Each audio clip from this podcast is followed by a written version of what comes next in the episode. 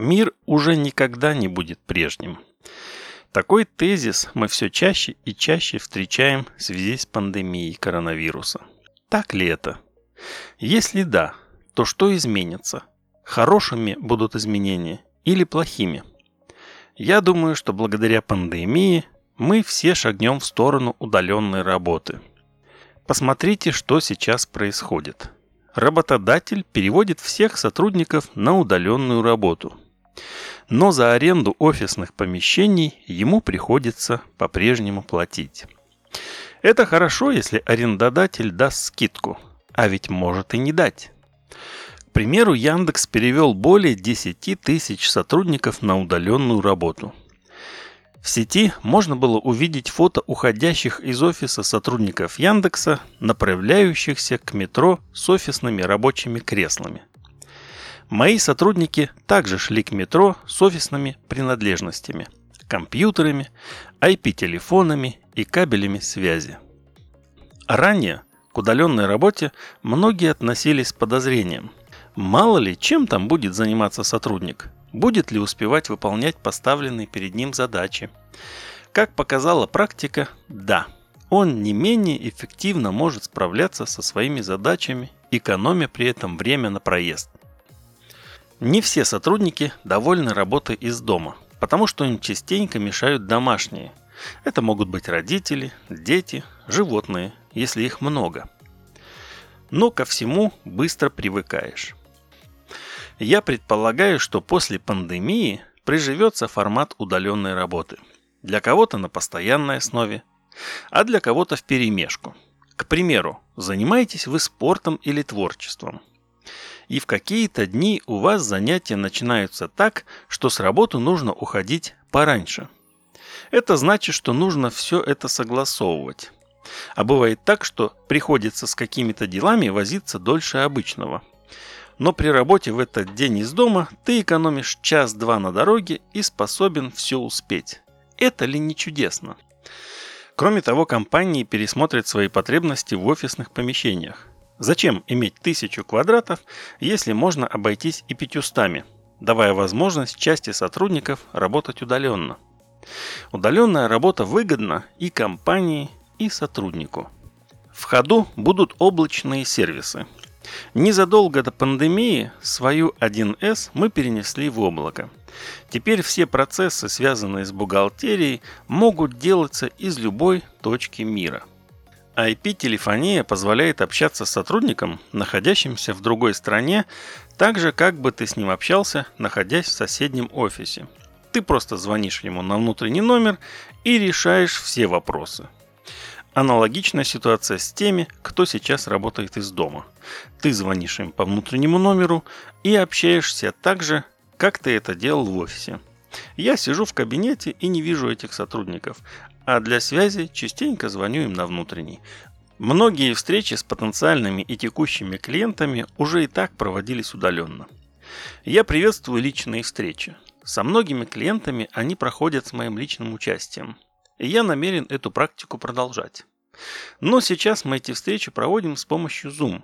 Продуктивность такая же. Даже выше, потому что на дорогу к месту встречи никто не тратит время. Некоторые встречи занимали у меня по целому рабочему дню. Два часа в дороге, туда-обратно, и до четырех часов могла продлиться встреча. Вот тебе и минус 6 часов. Не говорю про то, что после такой встречи ты не способен на что-то продуктивное. После пандемии мы будем практиковать личные встречи в начале сотрудничества с клиентом, но после мы их будем постепенно заменять на удаленные встречи. Я помню раннее чтение книги в электронном варианте для меня не считалось реальным чтением. Бумага и только бумага. Ее можно пощупать, полистать, осязать. Но со временем я полностью отказался от бумажной литературы. Сейчас я все читаю в электронном формате, и меня это никак не смущает. Так и встреча. До пандемии нам казались встречи онлайн суррогатными – неполноценными заменителями личных встреч. Однако сейчас, в период пандемии, мы проводим онлайн-встречи и наше отношение к ним постепенно меняется. Скоро встреча онлайн будет нами восприниматься как нормальное явление, ничем не отличающееся от обычной личной встречи. Конечно, ценность личной встречи всегда будет выше, и она будет использоваться только в особых случаях. В связи с этим домашний быт также претерпит изменения. Однозначно, частью домашней обстановки должно быть полноценное, удобное рабочее место, включающее в себя удобное кресло, хороший стол, компьютер и стабильное подключение к сети интернет. Кто-то будет снимать на все лето дачу за городом, при этом расстояние не будет иметь никакого значения. Чтобы днем работать удаленно, а в остальное время бродить с собакой по лесу, купаться и загорать с детьми на речке. У кого есть своя дача, тот будет стараться сделать ее такой же функциональной для работы, как и текущая домашняя. На днях я хотел купить 4G Wi-Fi роутер МТС для проведения трансляции богослужения по воскресеньям. Вы не поверите, но в Москве ни в одном салоне МТС не оказалось ни одного роутера. Их скупили наши удаленные дачные работники. Ранее они на дачу просто уезжали отдыхать. Сейчас же они там работают. После того, как удаленная работа станет обычным форматом, люди будут чаще работать на даче. Мы с вами знаем, что в пятницу ехать из центра Москвы проблематично. Также проблематично в плане пробок ехать вечером в воскресенье в город. После пандемии часть людей за город начнет уезжать в четверг вечером, а возвращаться вечером понедельника, если будут возвращаться вообще. Не исключено, что они изредка будут наведываться в офис для решения каких-то дел, которые будут требовать их личного участия.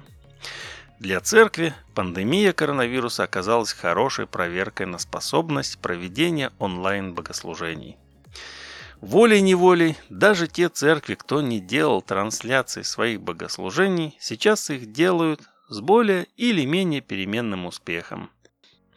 Сейчас я наблюдаю, как церковь из маленького городка Краснодарского края проводит качественную трансляцию богослужений с использованием композиции сцен и качественного звука. При этом я видел ранее их трансляции. Они велись с обычного смартфона без особого внимания. Ну, делается и делается, как что-то второстепенное. Уверен, что инициаторами трансляции во всех церквях является молодое поколение. И сейчас то, что они делали как второстепенное, выходит на первый план. Далее качественные трансляции, подкасты и аккаунты в соцсетях будут занимать наиглавнейшее место в служении наших церквей. По-другому и быть не может.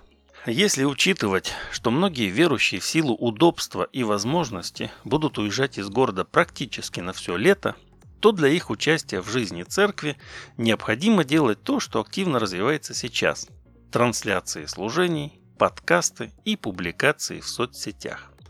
Часть домашних церковных групп может на постоянной основе проходить онлайн. В нашей церкви одна группа охватывает жителей Сельвачева и Видного с Павловским, другая – Чертанова и Бутова. Все остальные будут иметь возможность общаться на неделе в рамках онлайн-группы, так как это мы делаем сейчас по четвергам. Как я уже сказал ранее, онлайн-встреча постепенно будет восприниматься так же, как и встреча вживую – Поэтому такой вариант развития событий нужно иметь в виду в дальнейшем служении современной церкви. Вы не поверите, несколько недель подряд мы играли онлайн в мафию. Это кажется невероятным, но, как оказалось, это возможно. Встречи онлайн друзей также станут частью нашей жизни. Кроме всего, мы будем чуть осторожнее с обнимашками при встрече. Ранее я услышал высказывание, и оно мне понравилось. Если молодой человек, здороваясь с тобой, снимает наушники, то он проявляет реальное уважение к тебе. Для нынешней ситуации я перефразирую это выражение так. Если при встрече тебе крепко жмут руку и обнимают, это означает реальное уважение. Даже если после этого человек спешно попшикает руки дезинфицирующим средством. Итак, друзья, Мир и правда уже не будет после этой пандемии прежним. И многое меняется к лучшему. Самое главное, чтобы не изменилось наше отношение к Богу, к Его церкви, чтобы мы по-прежнему пламенели любовью к Иисусу. Меняйтесь, но стойте крепко в вере христианской. Берегите себя.